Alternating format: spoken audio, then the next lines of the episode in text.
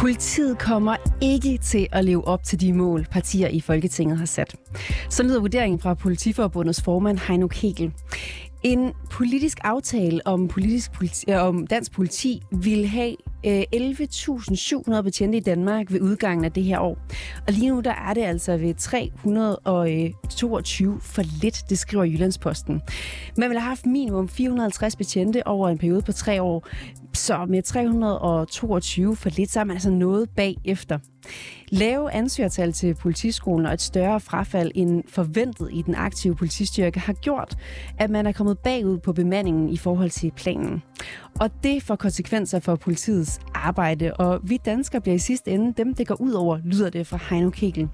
Han fortæller til rapporterne, at det kan føre til længere sagsbehandling og derved svække, svække politiets efterforskningsarbejde. Senere i programmet, der taler jeg også med Odense socialdemokratiske borgmester Peter Rahbæk Juel, som er kritisk over for regeringens plan om at sløjfe jobcentrene som en spareøvelse. Det her, det er dagens udgave af rapporterne. Jeg hedder Ida Gaunø.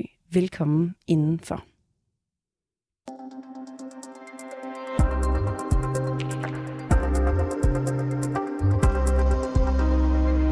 Politiets opgaver er fastsat blandt andet i politiaftalen fra tyve tyve.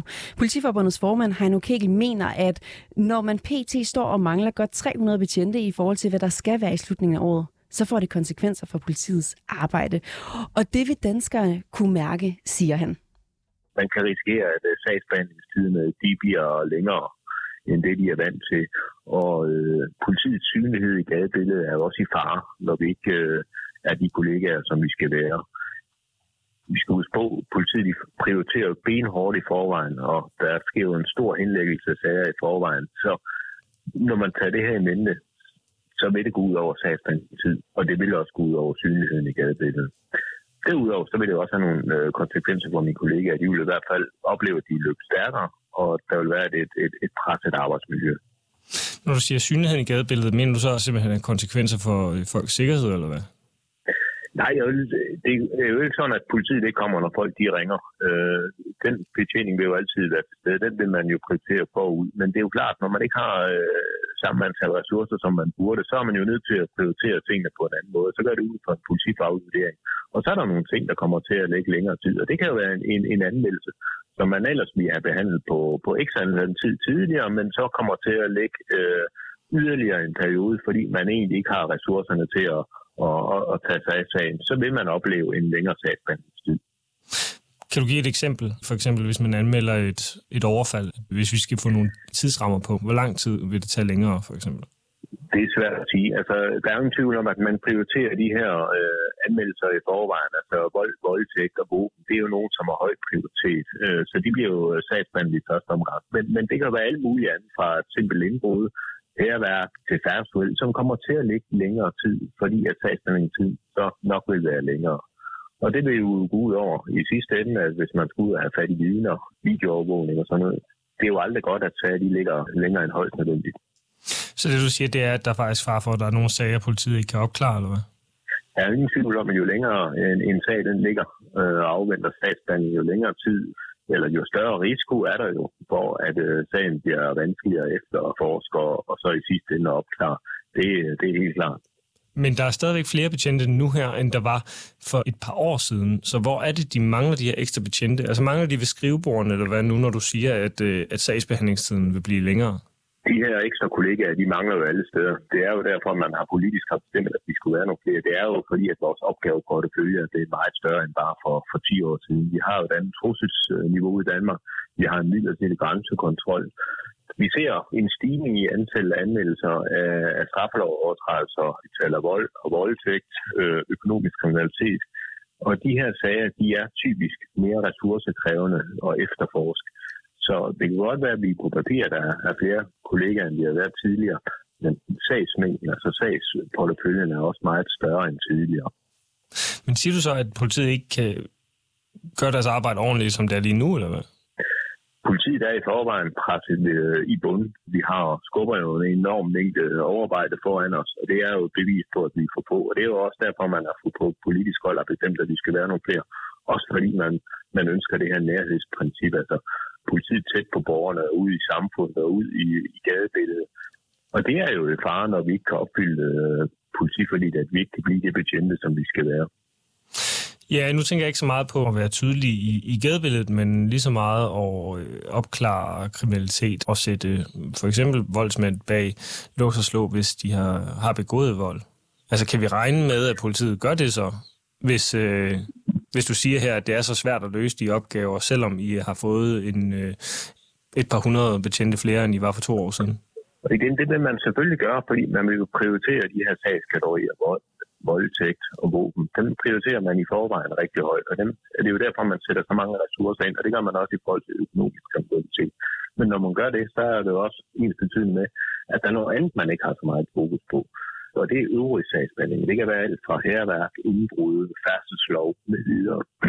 Men det er jo også vigtigt, at man er til stede i, i gadebilledet. Det er jo der, hvor man forebygger kriminaliteten typisk, eller man er til stede på nettet. Og det er jo også noget, vi desværre måske vil opleve. Det, det er der ikke ressourcer til. Men hvorfor er det så stort et problem, at man mangler de her betjente? Det siger du, det er, fordi det kan være sagsbehandlingstiden, og derfor kan det blive svært for politiet at gøre deres arbejde, men I prioriterer så at sige stadigvæk i gåseøjne de vigtigste forbrydelser, og, og, og det er også lidt svært at svare på måske, hvor mange flere forbrydelser man øh, kunne, kunne opklare af, af i, det er et hypotetisk spørgsmål, ja. Det er det. Det, ja, er det, det kan man ikke svare på. Ja, ja. Men kan du så ikke skære ud i pap for mig så, hvorfor det er så stort et, øh, et problem lige nu, at I mangler de her, øh, ja, hvad er det, knap tre hundrede betjente, som der gerne skulle være flere i øh, tyve treogtyve?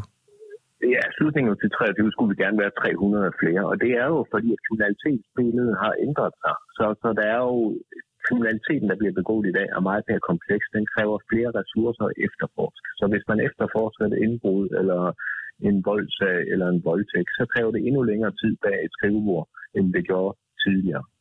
Så det er jo ens betydende med, at hvis du ikke har de ressourcer at sætte ind bag skrivebordene, for eksempel, eller være til stede i gadebilleder og forebygge, så vil tingene tage længere tid.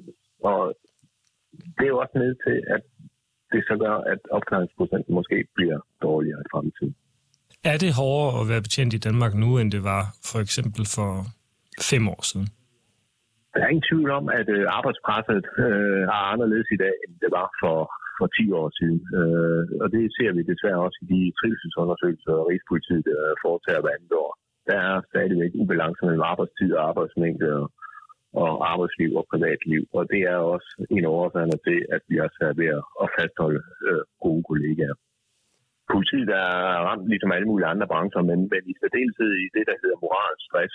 Moralstress, det er, når kollegaerne føler, at de ikke har den nødvendige tid til at, at lave et ordentligt stykke arbejde. Så udvikler man, og der er forskning øh, på det område, øh, som går ind og så øh, taler om, at så udvikler man noget, der hedder moralstress. Øh, og, og, og det er der, hvor man egentlig, egentlig gerne vil gøre arbejdet endnu bedre, end det, man egentlig gør. Og så, når man ikke har mulighederne, fordi at man ikke har ressourcerne, man har ikke tiden til det, så bliver man, så bliver man stresset, og det bliver man syg af. Men selv med, med, med de her ting i mente, så øh, vil du stadigvæk anbefale folk at, øh, at søge ind på Politiskolen?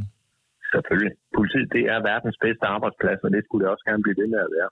Men der er bare nogle, øh, nogle faresignaler ude i horisonten, hvis det her det, øh, skal fortsætte med, at vi er svært ved at rekruttere os, og svært ved at fastholde. Det er jo også derfor, at vi allerede nu begynder at råbe vagt i gevær. Vi vil ikke stå i samme situation, som man, man ser med andre velfærdsuddannelser. Er du fortrøstningsfuld i forhold til, at politikerne vil tage hånd om det? Peter Hummelgaard siger jo, at han vil arbejde med en række tiltag, og at han vil mødes og drøfte med Rigspolitiet og jer. Ja, altså jeg har jo helt klart nogle forventninger til politikerne om, at de, de tager det alvorligt. Og så øh, sammen med, med os og, og selvfølgelig Rigspolitiet ligger en langsigtet plan for, for politiet. Og det er jo både i forhold til, til rekruttering, men i særdeleshed også fastholdelse. Det her, det, det skylder vi borgerne at finde en løsning på. Lød det fra Politiforbundets formand Heino Kegel. Han har flere idéer til løsninger. Blandt andet, at man lænder de studerende på Politiskolen eller ændrer på uddannelsen, så man kan bygge videre på den for at gøre det mere attraktivt at hoppe på skolebænken som betjent. Derudover så ønsker han forbedret løn- og arbejdsvilkår for betjente. Ved udgangen af tyve treogtyve skal der være elleve tusind syv hundrede betjente på landsplan. Men lige nu, der ser realiteterne noget anderledes ud. For det viser sig nemlig, at færre vælger at søge ind på Politiskolen, og det vækker bekymring hos Politiforbundet, der frygter en ond spiral. Men vækker det også bekymring på politiuddannelserne? Det kan vi nu passende spørge dig om. Jan Bjørn, du er rektor på Politiskolen. Velkommen til. Tak skal du have. Hvorfor oplever I udfordringer med at fylde holdene op på politiskolerne? Jamen, øh, de udfordringer, vi oplever, det er jo, at vi, som de ser ud lige nu, har en flereårsaftale for årene enogtyve til treogtyve. Og der er det kravet, at vi skal vedligeholde politistyrken, og så skal vi udbygge den med et hundrede og halvtreds om året i, i de tre år. Og det, det, giver os, øh, det giver os en øh, udfordring, fordi som vi ser det, så er navnlig, er der flere, der er gået på pension i tyve toogtyve end årene før. Og det betyder jo så, at så, når der er flere, der går på pension, så skal vi ansætte øh, flere nye. Og det er, øh, det er en, øh, en særlig udfordring i en tid, hvor alle uddannelsesinstitutioner gerne vil have flere ansøgere. Og det vil vi selvfølgelig også. Og det har ramt os her i tyve toogtyve. Der er jo også et faldende antal ansøgere på politiuddannelserne. Hvorfor tror jeg, at, at det er der? Altså, udover det her med, at alle gerne vil have flere ansøgere, så må man jo også tænke, at der må være nogle særlige grunde til, at der ikke er flere, der stadig søger mod politiuddannelsen. Jamen, vi ser jo stadigvæk heldigvis, at vi har øh, mange ansøgere. Det er korrekt, at det er faldet. Men vi ser stadigvæk ikke udfordringen som noget særligt for politiet. Vi ser, at vi bliver ramt af det samme, som rammer andre uddannelser. Det her, det er jo stået på i nogle år, hvor at der har været faldende ansøgere. Hvorfor har I ikke råbt højt før, hvis der har været et, et stigende problem de her seneste par år med at få flere ansøgere, samtidig med, at der er den her politiske politiaftale, som, som lander, hvor at man vil have flere? Jamen, det, det første gang, vi ser, at vi har problemer med at fylde holdene op, det var i maj tyve toogtyve. Og siden da har vi faktisk gennemført en lang række tiltag. Vi har holdt øh, rekrutteringskonference, hvor vi har alle mulige aktører fra politikredsen ind og hjælper os med at lave øh, forslag til, hvad er det, vi skal gøre, ikke? Øh, vi kører massive rekrutteringskampagner. Vi har en ambition om faktisk at vise, at politiet er en mangfoldig arbejdsplads. Politiet er meget mere end hastende udrykningsopgaver i uniform. Det er faktisk også forebyggelse, det er efterforskning. Det er efterretning og analyse.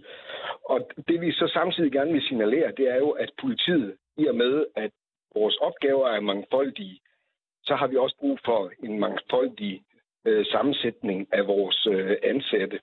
Og vi prøver på samme vis at gøre op med øh, gamle misforståelser. Der er nogle misforståelser, der går på, at man skal have en bestemt højde for at komme ind i politiet. Det er ophævet for mange år siden. Vi har arbejdet med for år tilbage et alderskrav på, at man maks måtte være otteogtyve. Det er der også stadig nogen, der tror. Og det, det skal vi være bedre til at kommunikere ud. Vi har faktisk haft øh, studerende, og vi har er det, studerende. Er det misforståelsernes skyld, at de så ikke har, kan fylde holdene op på politiskolerne? Nej, det er altså for det første, så er det jo konjunkturernes skyld, men vi bærer da selvfølgelig også selv øh, vores del af ansvaret, fordi vi skal jo så være endnu mere offensiv i forhold til at og tiltrække ansøgere. Alle de her kampagner, jeg har sat i gang, kommer det så til at betyde, at der ved tyve treogtyve vil være elleve tusind syv hundrede betjente på landsplan, som øh, man gerne vil have fra politisk side? Nej, det kan jeg på ingen måde garantere, og det, det tror jeg allerede nu, vi kan sige, at, at, at så godt kommer det ikke til at gå med optaget i treogtyve, at vi kan indhente det, vi skylder. Kommer I til at fylde holdene op i øh, tyve treogtyve?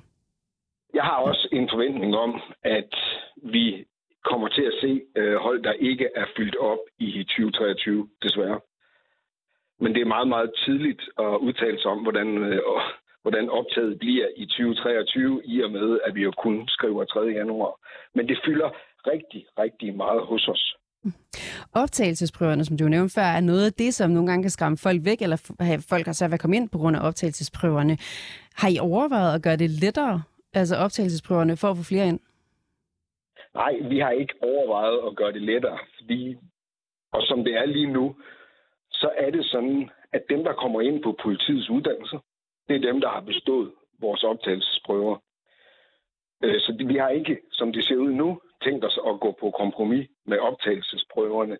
Men det vi gør i forhold til dem, der søger i vores retning, som kan have svært ved at bestå, så laver vi nogle særlige tiltag. Hvis man eksempelvis har svært ved at bestå den fysiske prøve, så hjælper vi med træningsvejledning. Og hvis man har problemer med de danskmæssige forudsætninger, og det ser vi faktisk forholdsvis mange, der har, øhm, så hjælper vi også med det. Vi laver nogle særlige danskmæssige opkvalificeringskurser for at øh, hjælpe folk med at blive i stand til at bestå vores optagelsesprøve. Fordi øh, eksempelvis på dansk område, det er nok næsten det bedste eksempel at tage frem, så er der øh, udfordringer med at blive tilstrækkeligt dygtig til dansk i en digital tidsalder. Og når man så kigger på de krav, der bliver stillet til det rapportmateriale, de her danskmæssige kundskaber skal omsættes til, så bliver der altså stillet større og større krav til, at vi skriver et, et, et godt materiale. Og derfor er det ikke noget, vi kan gå på kompromis med, men vi kan være nødt til at putte mere af uddannelsen, eller putte mere af det indhold ind i uddannelsen. Jan Bjørn, du er jo, du er jo rektor på begge politiskoler. Er du bekymret for udviklingen i forhold til færre ansøgere og optagende? Jamen selvfølgelig er jeg det. Og det gør jo også, at det fylder utrolig meget hos os. Altså vi, vi arbejder benhårdt med rekruttering til politiets uddannelser hver evig eneste dag, og vi genererer hele tiden nye idéer og nye tiltag. Og det er da vores håb, at vi kommer tilbage til en situation, hvor vi kan fylde vores hold op. Det, det er ikke sådan en, vi har tænkt os at give op på. Tak fordi du er med, Jan Bjørn. Du er rektor på Politiskolen. Tak skal du have.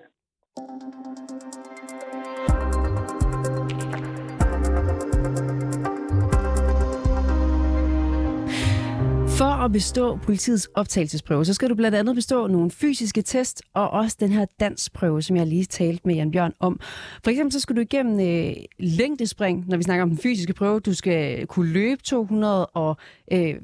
to tusind fire hundrede meter på tid, og, øh, og så skal du også øh, kunne lave kropshævninger. Hvis du består den her fysiske prøve, så går du altså videre til den her udfordrende danskprøve. Og her venter en læseprøve, diktat og en øvelse i at skrive politirapport. Erik Poulstrup, velkommen til. Tak for det. Du er direktør for U C Plus, som er en forskole til Politiskolen, og du hjælper altså håbefulde ansøgere med at blive klar til deres optagelsesprøve. Ligesom Politiskolen, så oplever I også et mindre fald i antallet af deltagere, men du mener altså ikke, det er alarmerende. Hvad er de største udfordringer hos dem, der søger optagelse hos politiet?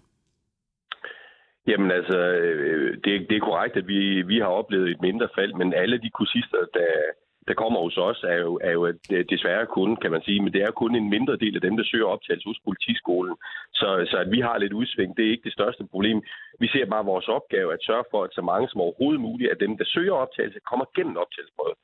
Og når vi ved, lidt ligesom rektoren for Politiskolen sagde lige før, at det faktisk er danskprøven, det, det nåleøje, det er det største, så ser vi det som vores opgave at, at få den gjort bedst muligt klar på det. For hvis op til fyrre procent efter de har bestået den fysiske prøve, dumper danskprøven, så er der et eller andet, vi ikke er gode nok til i den der klargørelse af de unge kursister. For de vil jo gerne, og de kan jo godt være politifolk. Men der er altså et optagelsesprøve og et kriterie, som, som vi er nødt til at hjælpe dem med, og det, det er svært. Hvad er det helt konkret i den her danskprøve, der er så svært? Jamen, det er, det er, det er simpelthen de helt basale dansk forudsætninger, som stilles i, i den her test, som de ikke kan leve op til, som, som også blev nævnt lige tidligere. Øhm, Og så kan man sige, jamen er det folkeskolens fejl, eller er det, hvor, hvor er problemet med det?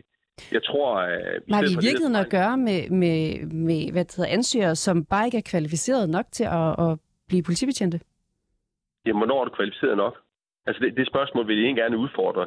Jeg tror, at vi har ikke gjort dem klar nok som samfund til at bestå den her type test, og testen fejler ikke noget. Vi skal bare lægge en større indsats, og det er det, vi gør i vores forskoleforløb. Bør man slække, synes du, på kravene i optagelsesprøverne? Nej, det synes jeg ikke. Altså, jeg synes ikke, det er ikke den vej, vi skal gå. Vi skal bare øh, forstå, at de unge mennesker, som vi øh, eventuelt har fra et gymnasie, de er ikke, øh, de er ikke klædt på til at øh, klare den her optagelsesprøve. Og hvis vi har nogle lidt ældre unge, som har været ude og prøve arbejdsmarkedet og forskelligt, som vi gerne vil ind til politiet, så har de heller ikke fået trænet deres dansk. Så vi er nødt til at gøre opmærksom på, at den her test, der er der, og at det er samfundets interesse, at vi klæder dem bedre på, inden de går til testen. Fordi der er jo ikke ret mange mennesker, der bliver, bliver større mennesker af at, at dumptest og får lyst til at prøve det igen. Der er jo nogen, der simpelthen dropper ud og siger, så er det ikke noget for mig. Så der er en opgave i, i den der både rekrutteringsopgave, men også at klargøre dem til det. Den her danskprøve, som fyrre procent af dem, op til fyrre procent af dem dumper, er den så vigtig for at være politibetjent? Jamen, det er nok ikke den, det er ikke den rigtige til at svare.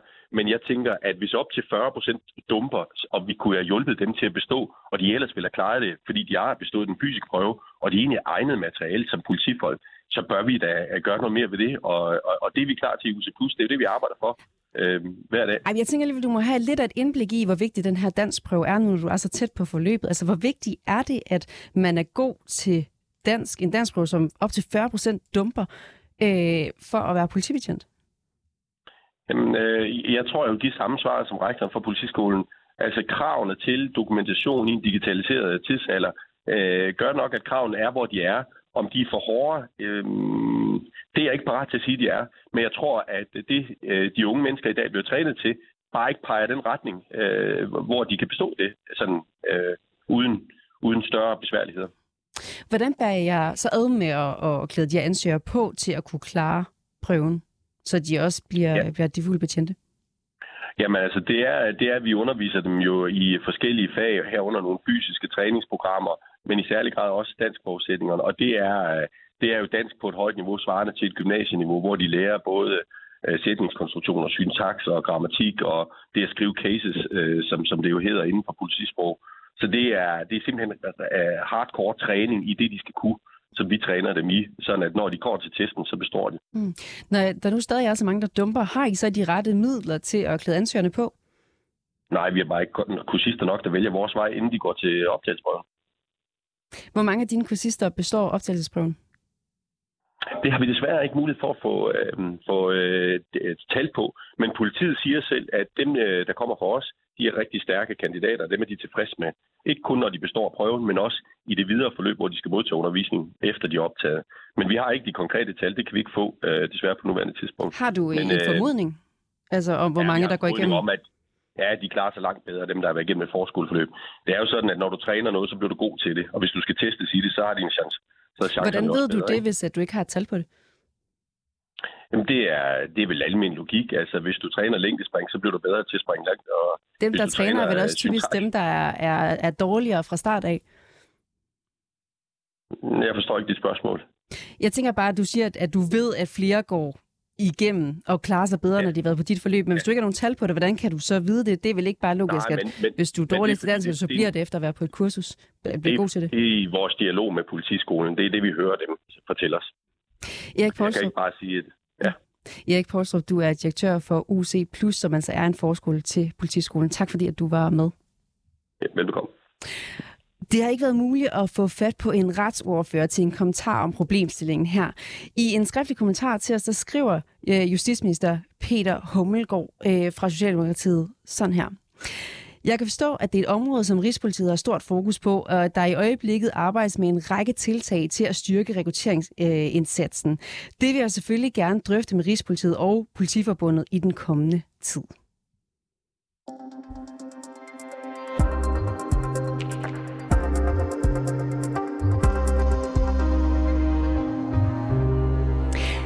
Landets udskilte jobcenter skal helt nedlægges. Det har S V M-regeringen besluttet. Og i stedet der skal vi have et nyt system, der skal hjælpe ledige borgere i arbejde. Men det skal koste tre milliarder kroner mindre, end det vi har nu. Regeringen lægger altså op til en besparelse. Gennemsnitligt så betyder det, at hver kommune skal spare fire komma tre millioner kroner de næste syv år på beskæftigelsesindsatsen. Og spørgsmålet er så, om man med sådan en besparelse overhovedet kan forbedre hjælpen for de ledige. Det stiller du dig skeptisk over for, Peter Rahbæk Juel. Velkommen til. Åh, oh, du, var, du var der. Peter Rahbæk Juel, velkommen til. Tak skal du have. Du er til daglig borgmester i Odense Kommune, og så er du formand for udvalget for arbejdsmarked og borgerservice i Kommunernes Landsforening, som altså er den kasket, du har på i interviewet her. Peter Rahbæk Juel, forklar først, hvorfor er du skeptisk over for den besparelse på tre milliarder, som der er lagt op til fra regeringens side? Jamen, fordi den kommer oven på en anden besparelse. Kommunerne er taget, taget hul på og, og, og sparer på beskæftigelsesområdet på en komma en milliard. Så det gør, at det er tredive til fyrre procent af alle de øh, midler, der bliver brugt på den kommunale beskæftigelsesindsats, som der skal spares væk, uden at der ligger en klar plan for, hvad er det, man vil, hvad er det for nogle mål, man vil gå efter. Øh, og, og det kommer jo uværligt til at, at gå ud over de indsatser, som øh, mange ledige borgere har brug for, og den service, som mange virksomheder har brug for.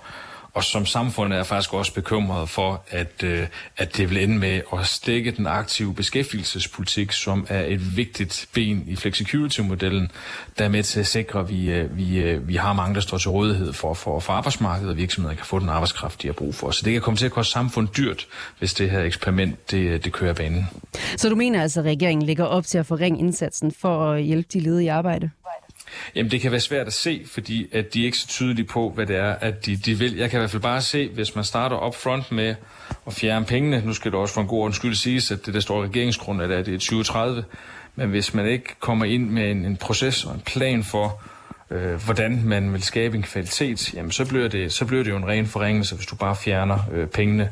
Men, men vi har fra kommunernes siden, har vi, vi har masser af idéer til, hvad man, hvad man kan gøre, og regeringen skriver også i regeringsgrundlaget, at de vil give os en, en, en frihed til at kunne tilrettelægge beskæftigelsesindsatsen. Og det er jo blandt andet noget af det, vi har efterspurgt. Så, så der er også, der ikke er kun torne, der, der er der. Der er også nogle ting, vi rigtig gerne vil spille med på. Men hvis man bare kører økonomien igennem, det, det vil være skidt for, for de ledige, skidt for virksomhederne, og det vil være skidt for arbejdsudbuddet og dermed også økonomien. Og hvis vi lige bliver lidt ved økonomien her, det drejer jo så, som sagt om tre milliarder frem mod tyve tredive, og det er jo gennemsnitligt det, der svarer til tre komma fire millioner kroner om året per kommune. Hvor meget dårligere kan indsatsen blive af den besparelse? Jamen, det, det er svært lige at sætte, sætte op. Jeg tror, hvis vi kigger ind på beskæftigelsesområdet, der hvor man skal starte med at kigge, det er jo nok på de tredive tusind siders lovgivning, der, der ligger som, at vores dygtige medarbejdere, de skal løbe forhindringsløb henover for at hjælpe de ledige med at få job og med at hjælpe virksomheder med at få de, de medarbejdere, de har, de har brug for, og gøre plads til dem, der har brug for, for ekstra hjælp og særlige vilkår. Det vil være det kloge sted at starte, hvis, hvis, hvis man spørger øh, kommunerne. Vi talte lige før om den her frihed, som også øh, hører med til besparelsen, altså at kommunerne får frihed til selv at forvalte det her område, noget som rigtig mange kommuner faktisk har ønsket. Den her frihed, hvad tænker du, I kommer til at kunne, kunne gøre ved den opvejer, den ikke besparelsen her, som vi ser? Øh, nej, det gør den ikke. Øh, jeg tror, det bliver kloge, det vil starte med at, at give, øh, give friheden, og så få sat nogle, nogle, nogle klare mål, og vi vil gerne måles på, på de resultater, som der bliver skabt. Det synes vi sådan set er, er meget rimeligt, at vi skal måles på, på det, og ikke på processer på, hvornår man skal holde møder, hvor lang tid, og med hvem, og hvornår, som det i høj grad er i, i, øh, i dag. Øh, men, men med den frihed, der, der vil vi i høj grad kunne sætte den faglighed fri, som vores medarbejdere har, og det kendskab, at kommunerne jo har til det lokale arbejdsmarked, til virksomhederne, til, til de konkrete ledige, som jo er forskellige alt efter, hvor du er henne i, i, i landet. På den måde så er arbejdsmarkedet på Bornholm, det er jo ikke det, er det samme som arbejdsmarkedet i, i Brønderslev. Så, så sæt fagligheden fri, lad os bruge vores lokale kendskab, bygge nogle stærke partnerskaber, øh, og, så vi ikke skal sidde og bruge så meget krudt på at løbe øh, forhindringsløb og over tredive tusind siders lovgivning. Så, så, er vi, så er vi godt i gang, øh, og så bruger vi de kræfter, vi har, øh, væsentligt bedre, end, end man, man gør i dag. Det tror vi sådan set også, at, øh, at der gør, at man kunne gøre beskæftigelsesindsatsen øh, billigere. Mm. Øh, men, men det må starte med at lave en, en, en sikker forandring, før man, man fjerner pengene. Hvis vi lige prøver at kigge lidt mere konkret på det her. Hvis vi nedlægger jobcentrene, hvad er det så helt konkret, der skal være i stedet for? Jamen, det ved vi ikke. Det kan vi ikke se i udgangspunktet i, i, i regeringsgrundlaget. På den måde kan man sige, at jobcenter der er jo sådan set bare nogle, nogle, nogle, nogle mursten, og, og dem, dem er, vi, vi sådan set ikke, vi føler os ikke bundet til konstruktionen af jobcenteret, altså hvis vi kan blive fri. Mm. Vi kan sagtens forestille os altså andre konstruktioner. Det, der er vigtigst for os, det er indsatserne, og der er et, et lokalt kommunalt ejerskab, fordi det er det, vi har erfaring for, der virker. Mm. Peter Rahbæk Juel, du sidder på en central post i Kommunernes Landsforening, og, og det, gør, at du, det gør du, fordi du samtidig også er, er borgmester i Odense Kommune. Er du blevet inddraget i regeringens visioner? Nej, det er regeringen, der laver øh, regeringsgrundlaget. Øh, Så du har slet ikke nogen idé om, hvad der skal være? Jamen, man kan læse det, der står i regeringsgrundlaget. Der blev lagt op til en, en øget øh, frihed. Det er vi sådan set øh, øh, glade for fra kommunernes side af. Vi er, vi er noget bekymret for, at man lægger op til så stor en, en, en besparelse, fordi at det er svært at se, øh, hvordan at vi, vi, skal kunne, vi skal kunne levere noget som helst, hvis det er for en økonomi, der er så meget øh, mindre. Derfor så er der også brug for nogle, nogle svar fra regeringen på, hvordan vi vil gribe den her proces an. Altså lige nu har vi jo øh, mange tusind dygtige medarbejdere, som sidder lidt i, i limbo rundt omkring, men, og ikke rigtig ved, om de er Men Peter, Peter Rahbæk Juel, hvad synes du, at der skal være i stedet for øh, jobcentrene? Jamen, øh, om, om det hedder jobcenter eller det hedder noget andet, det er ikke så afgørende. Det, der er afgørende for mig, det er, at unge, psykisk sårbare øh, mennesker med sygdom, øh, nogen, der har måske ikke gået den, den lige vej på uddannelseslandevejen, at de kan få den hjælp, de har brug for. Og hvordan får de, de det? Få, altså, de, fra hvem får du det? De kan få indsatser. Jamen, det kan de få fra kommuner, det kan de også få fra, fra andre øh, aktører af, som vi jo er vant til at samarbejde med i, i, i kommunerne. Så, så det er jo sådan set det, der, der, der, der, der bekymrer mig. Så er det også vigtigt, at virksomhederne, som jo over en bred kamp faktisk er glade for den, den hjælp, de får i jobcentrene, at de også fortsat kan blive, kan, kan blive serviceret. Peter Rahbæk Juel, som altså er borgmester i Odense for Socialdemokratiet og formand for udvalget for arbejdsmarkedet og med borgerservice i Kommunernes Landsforening. Tak fordi, at du kunne være med i dag. Velbekomme.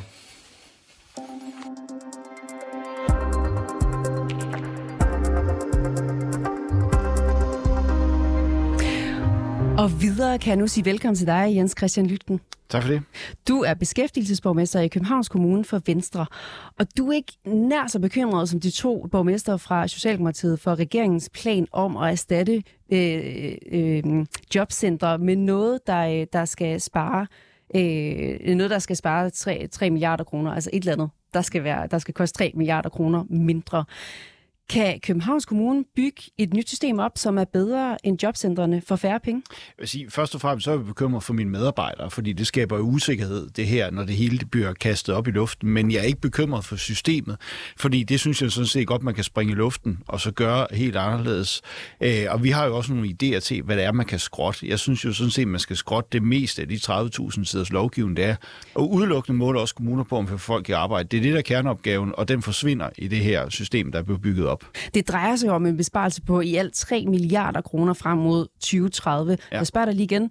Kan Københavns Kommune få et bedre system end jobcentrene for det, der gennemsnit svarer til tredive millioner kroner mindre per kommune? Altså for, for vores vedkommende er det faktisk tre hundrede millioner kroner, at vi skal finde på det her område. Det er jo ikke noget, vi har regnet på endnu, fordi vi ved jo præcis det samme, som Peter Rahbæk Juel ved, nemlig kun de få linjer, der er i, i regeringsprogrammet på det her område her. Men jeg er ikke i tvivl om, at hvis der er meget af det, vi gør i dag, at vi kan skrotte, for eksempel nogle af de her lange rehabiliteringsforløb, ressourceforløb, alle de her forskellige ting. Der er også jobafklaringsforløb, som sådan ekstra knopskydende. Kan vi skrotte de ting og have mere fokus på kerneopgaven, så er helt på, at vi kan gøre det billigere, og vi kan gøre det tre hundrede millioner kroner billigere. Det kan jeg ikke sige på nuværende tidspunkt. Det, det der ikke kan gøre det billigere, det er ja. jo det, I, ja. I skal i, forbind- ja. i forhold til det her forslag. Men kan I også gøre det bedre for så meget færre penge? Vi kan gøre det bedre, hvis vi ikke har de krav, øh, som, øh, som vi har i dag. Fordi jeg synes, problemet er, at der er nogen, der kommer til at være i nogle alt, alt for lange forløb. Øh, især dem, der er på, på kanten af arbejdsmarkedet. Øh, og hvis vi kunne Øh, gøre det på vores egen måde og have vores mere faglighed indover. For eksempel havde vi i øh, for, for to, øh, lige før jul havde vi sådan en jobmesse inde på, på Rådhuset i øh, Rådhushallen, hvor vi har inviteret nogle af de mennesker ind, som står på kanten af arbejdsmarkedet og har haft meget ringe tilknytning til arbejdsmarkedet og så nogle forskellige arbejdsgivere. Der er faktisk rigtig mange, der kom hjem med, med et job der. Det er jo sådan noget, der virker, men det her med at tvinge folk til at sidde og skrive to ansøgninger om ugen, det kommer der ikke nødvendigvis flere i et jobsag. Jeg har i hvert fald ikke set noget, der, der viser lige præcis, at det, der virker, men det Det, der virker, det er, når vi kan bringe nogle arbejdsgiver øh, og, og nogle jobsøgende sammen, øh, så har det faktisk en meget, meget konkret effekt, fordi så er der faktisk nogen, der skriver under på en jobkontrakt, når de er til det. Sådan noget vil jeg meget hellere lave, fordi det har en effekt, og det er også væsentligt billigere end de her lange, lange forløb, som vi er tvunget til at, at lave ifølge lovgivningen. Nu hørte vi Odense øh, borgmester Peter Rahbæk Juel være en smule bekymret for, ja. at man har sat en besparelse op, før man overhovedet har en konkret plan. Ja. Hvordan kan man vide, hvor meget man skal spare, hvis man ikke har en plan for, hvordan det nye skal se ud?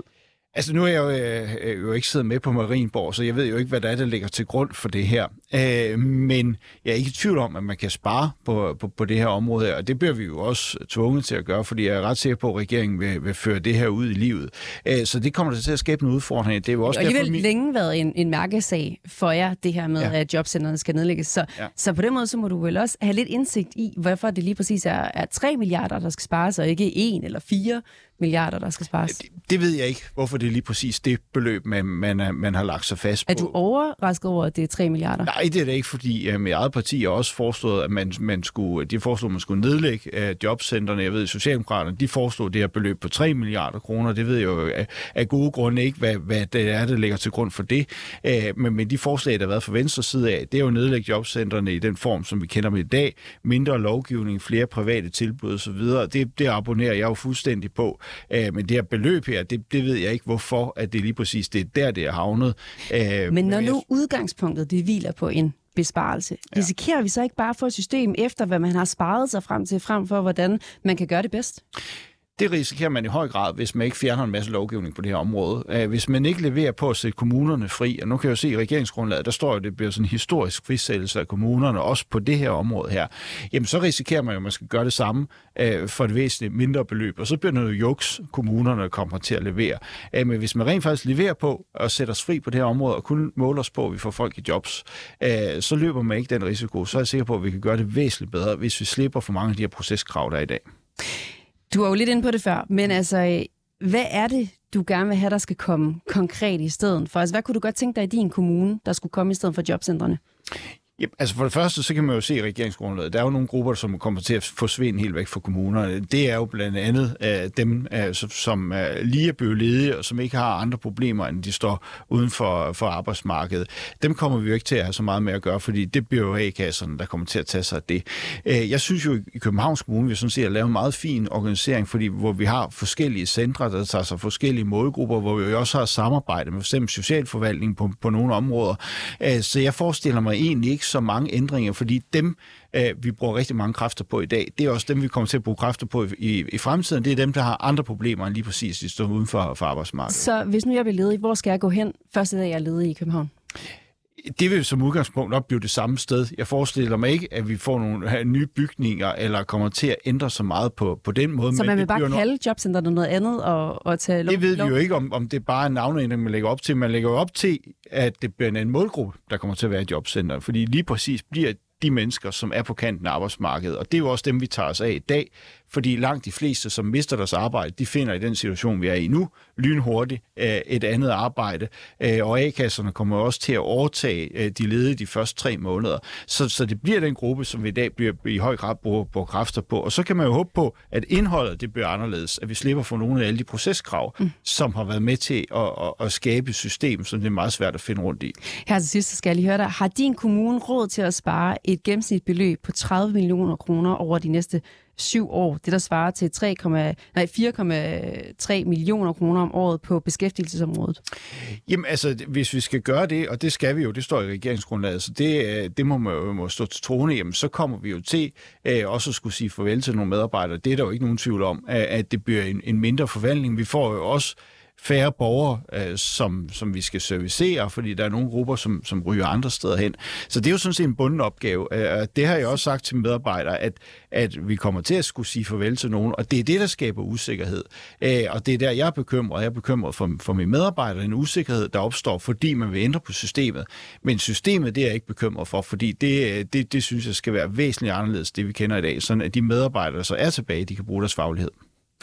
Jens-Kristian Jens-Kristian Lütken, som altså er beskæftigelsesborgmester i Københavns Kommune for Venstre. Tak fordi, at du, du kunne være med. Selv tak.